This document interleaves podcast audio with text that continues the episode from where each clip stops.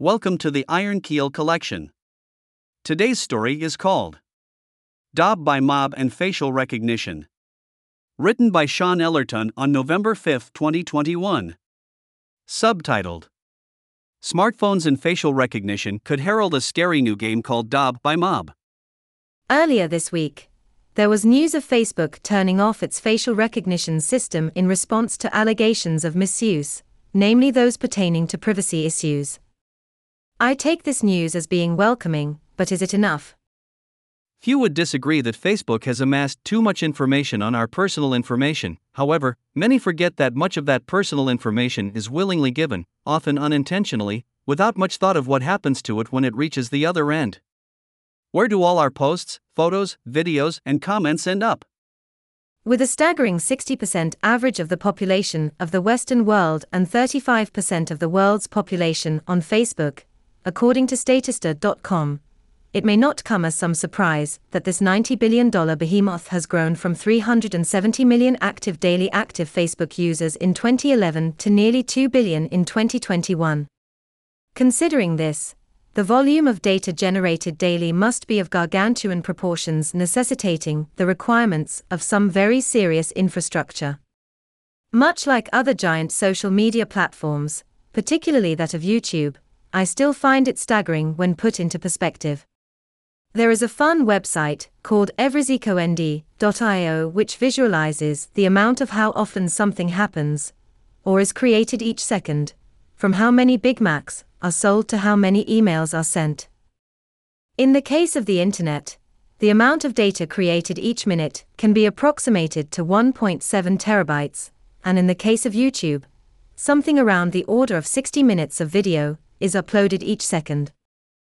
That's a lot of data with a lot of faces that can be identified with increasing ease as artificial intelligence and data mining algorithms evolve.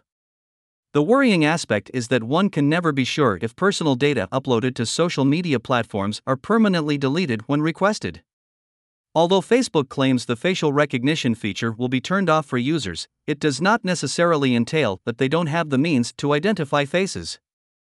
That said, one could assume the safety in numbers principle insofar that most of that data will eventually sink to the bottom of the vast unstructured data lakes to be forever lost in obscurity, only to be resurrected when it gets rediscovered, much like the proverbial silt on the bottom of a lake being disturbed. And sure enough, the vast majority of the data uploaded to Facebook is not of significant importance and left relatively undisturbed to eventually die from obscurity. But what of data which is of importance?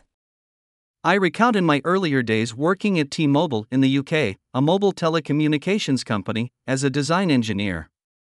I was working on the hotspot Wi Fi network rollout and I was called into the public affairs section of the building to provide enforcement agencies with confidential information for the purposes of tracking down a known criminal.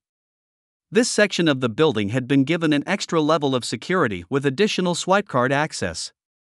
Apparently, as I understood, all mobile operators had a similar setup in which to provide police and enforcement agencies access to cell phone and Wi Fi data records. I was the custodian of the system that tracked Wi Fi logins through the network during that time, around 2004 or so. It came of no surprise then that there was reason to doubt that any official or enforcement agency was given unfettered access to anyone's data. But this was during the days when facial recognition through data mining was in its infancy and not very effective. Roll on to 2019, and we can see what has happened in China and how advanced their facial recognition technology is. Police and criminals or terrorists certainly use social media to their advantage.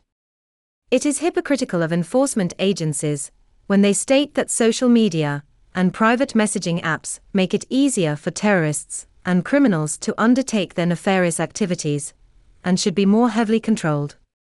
It is often forgotten that the police and other enforcement or investigative agencies use the same technology to make it easier for them to coordinate activities to catch these criminals and terrorists.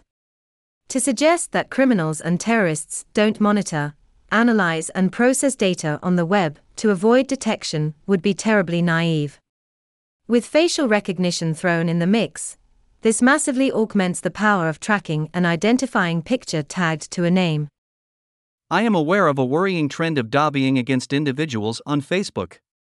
For example, many police departments use Facebook to try to find the whereabouts of people who committed a crime, much like a modern version of a wanted poster. I've noticed a trend in the increasing number of posts encompassing lesser and lesser crimes down to petty instances of unruly behavior by a bunch of teenagers who happen to be drinking illegally in a public skate park at night. This, of course, attracts quite a commentary from the mob, much of it unhealthy and in the vein of vigilantism. Oh. They should be locked up. They deserve a damned good thrashing, as John Cleese famously said in Fawlty Towers. Thank you for keeping us safe from those drunks. Let's get a pussy together and hunt them down like dogs. Posts of stolen cars is a common one with the police, and I have to confess that I found one amusing on all accounts. Someone had stolen a Bentley in an affluent eastern suburb of Adelaide. But it wasn't a nice Bentley that springs to mind, but rather one of those horrifically ugly Bentley Bentayga SUV cars. Judging by the commentary on the thread, it was aimed towards the owner, berating him, or her, of having spent the best part of $600,000 on a car which looks like a piece of excrement. On a more serious note, I am genuinely concerned about the advances made in facial technology, particularly so when it could be linked with other confidential data such as criminal and medical records. With the risk of confidential data being leaked, it is not unrealistic to suggest that in the not too distant future, the general public will be using their smartphones to scan people in crowds, much like the sport of fishing. Spotting someone who recently got fined would just be a mere minnow, Catching someone who isn't vaccinated could be someone to dob on if the state mandated vaccines, and of course, spotting someone who was on the run for murder would be the big one, the Marlin. Worse still, the data could be intentionally released along with a reward.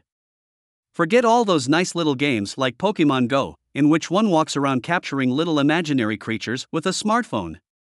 The real thing will be walking around with a smartphone capturing people who've done bad and naughty things the ultimate dobbing game for all the family to enjoy.